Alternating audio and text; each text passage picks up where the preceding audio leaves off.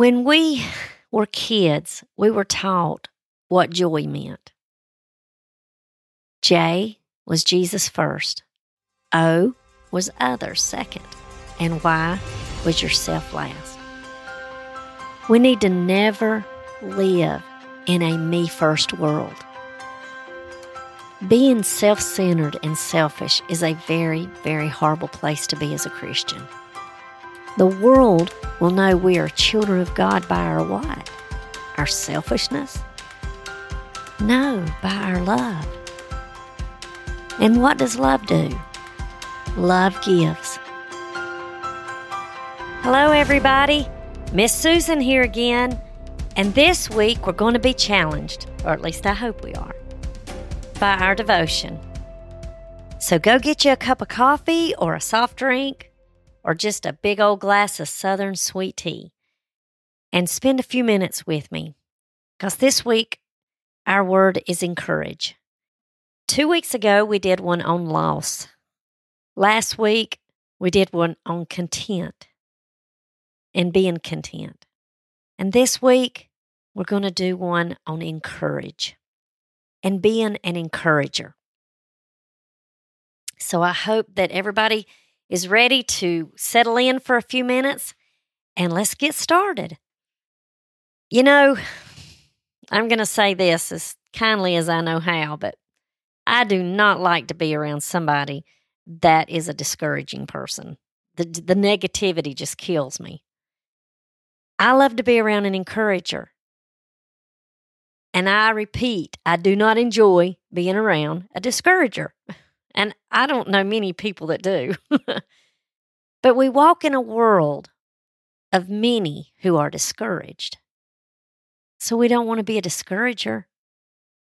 People are already battling so much in these days. One reason is Satan. He's out doing his job 24 7, stealing, killing, and destroying all he can in all of our lives. He knows his days are numbered, and he's out to discourage all God's children. And you know, during my darkest days in 2009, which was the end of 2009, I received well over a thousand cards, letters, text, emails all trying to encourage me.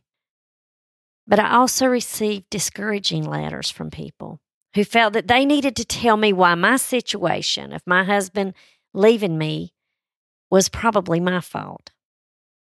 Well, I know there's two sides to every pancake. And I was telling myself it was my fault enough, not counting all the lies Satan was telling me. But it just wasn't a good time for me to be told that by people that didn't even know me and didn't even know our situation. And so people began, some people were tearing me down with their opinions of the situation that they didn't even know about. So my oldest daughter would go through the mail and she would take out those letters that she didn't feel I needed to read. And you know, I sit back sometimes and think about the load that fell on her because she was taking care of me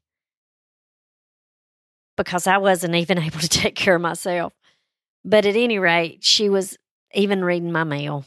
So I'll always be grateful that God gave me a beautiful daughter, that my oldest daughter, that's always been so good to take care of me. Not to say anything about my other two because they they're amazing too. And they were also there. My baby girl, gracious, she was just there so so much as well. But I was so devastated at that time.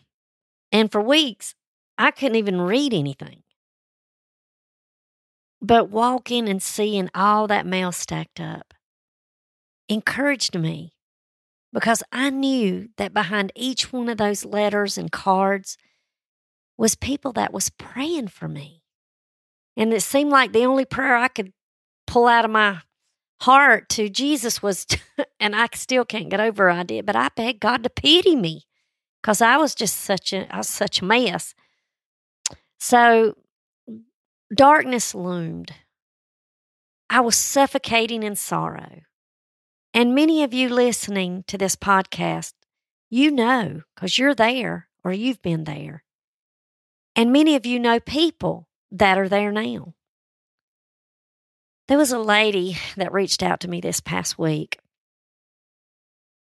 And her her text to me was just so touching and I may read it to you one day. I'd love to read you some of the letters and and uh, emails and all that come to me because they're so amazing.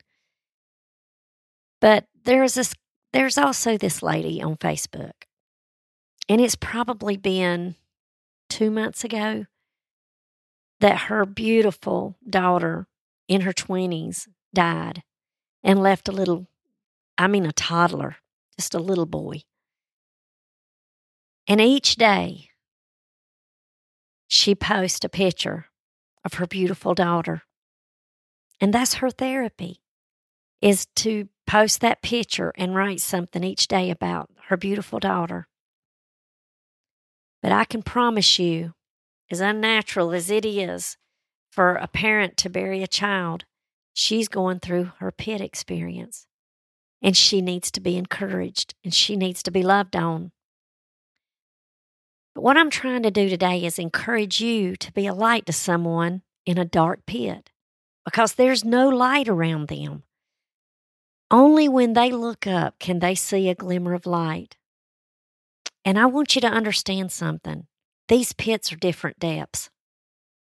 Some people's pits are not as deep as others, but they're still a dark pit. So, inside a pit, when you look around, you only see darkness. And the only way you can see light is looking up. And be that person that encourages someone to look up so they can see that glimmer of light, which gives them hope. Today on the podcast, I challenge you to encourage someone. Number one, by praying for that person. There's nothing more precious and no greater gift than to take time out of your day to call someone's name in prayer to God. The second thing I encourage you to do is let that person know they're being prayed for. If someone's on your heart, let them know that that day, hey, you were on my heart today and I and I prayed for you. I hope everything's great. And I want you to know that I love you. Something that don't take much time at all could very well save someone's life from suicide or going into a deeper, darker place. Number three, listen. Give them your ear. Let them talk to you about where they're at and, and what they may be going through. My friend Kelly, and I will forever be grateful. But Kelly slept with her with her phone for the first couple of years after um, I went through my devastating time. She literally had her phone ready to grab for me to call her if I was in a desperate moment. And I will, I, will I'll just forever be grateful. I'll never forget it. Number four, visit with that person. It might be dropping by with a flower, uh, a dessert, asking them to go to lunch, um, taking them out for supper. Just visit with that person. The fifth thing, which is the most important thing, if you've been through a pit experience, let them know your experience and let them know that God brought you through. He brought me up also out of a horrible pit. He set my feet on a solid rock. He established my goings. He is a good God. Sometimes people need, need to hear that and be reminded. I mean, there's no, I remember, this is so hilarious, but it was in the middle of the night and I was in a really bad position. And I called some number that I found online and it ended up being a black preacher in Georgia. And I probably may have told y'all this story, but I told him he gave me an hour for one hundred dollars. I had to pay with my credit card before he'd start listening, and I poured my heart out for an hour to this guy, and um, now I get tickled about it because you know he didn't have much to say, but he listened. People need to know that there is hope on the other side of the pit. But what I was going to say is, I was just desperately looking for someone that had been where I was so that I could pick their brain, so that I could ask them a thousand questions, so that I could know that if they made it, I can too. So that's why it's very important that we share. When we were kids, we were taught what joy meant. J was Jesus first, O was others second, and Y was yourself last. We need to never live in a me first world. Being self centered and selfish is a very, very horrible place to be as a Christian. The world will know we are children of God by our what? Our selfishness? No, by our love. And what does love do? Love gives. John 3:16 For God so loved that he did what? He gave. And what did he give? His only begotten son, that whosoever believeth in him should not perish but have everlasting life. God gave the greatest gift of all, his precious son. So we know that if we're full of God, we are full of love. And if we're full of love, we want to give to others. I want to read a scripture to you Romans 15 1 and 2, or two scriptures.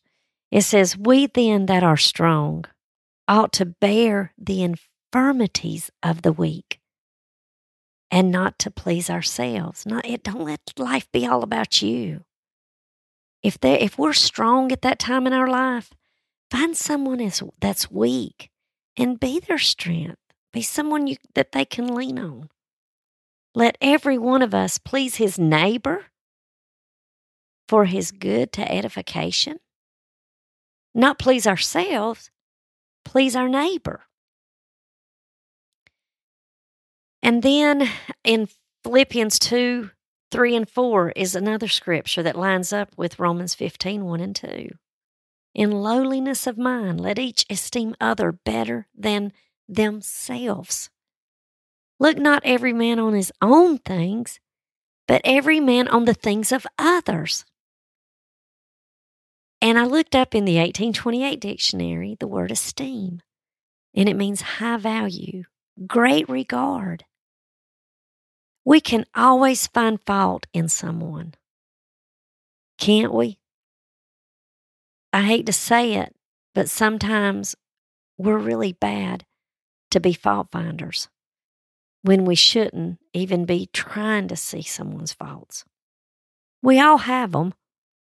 So let's focus on our own and and lay our faults before Jesus and say, God, help me with my faults you know, get the the beam out of my own eye or the, you know, before I try to get the mote out of somebody else's.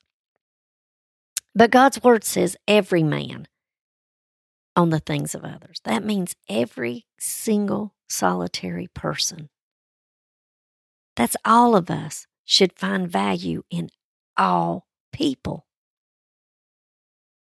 You know, it's a negative world right now. The news, is negative.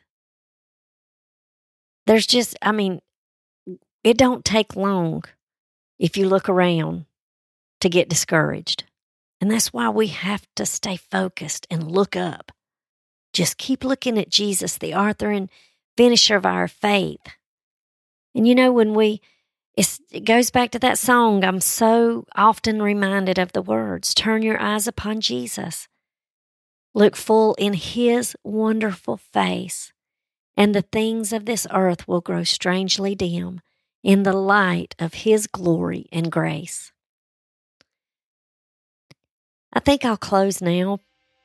And I pray I've challenged each of you as the Lord has challenged me by studying this word, encourage.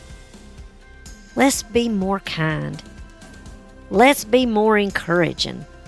Let's love. Let's love everybody. Each and every one that God has fearfully and wonderfully made. We can't look at people's skin color. We can't look at people's disabilities. We have to love them because, you know, in my opinion, when you're full of the Spirit of God, you can't help but love people, even your enemies. Do unto others as you would have them do unto you. Well, that's it for this week. I sure would appreciate if you'd share the podcast and pray that God will use it to help someone this week. And until next week, pray for others, praise the Lord, and realize just how very special you are because God don't make no junk.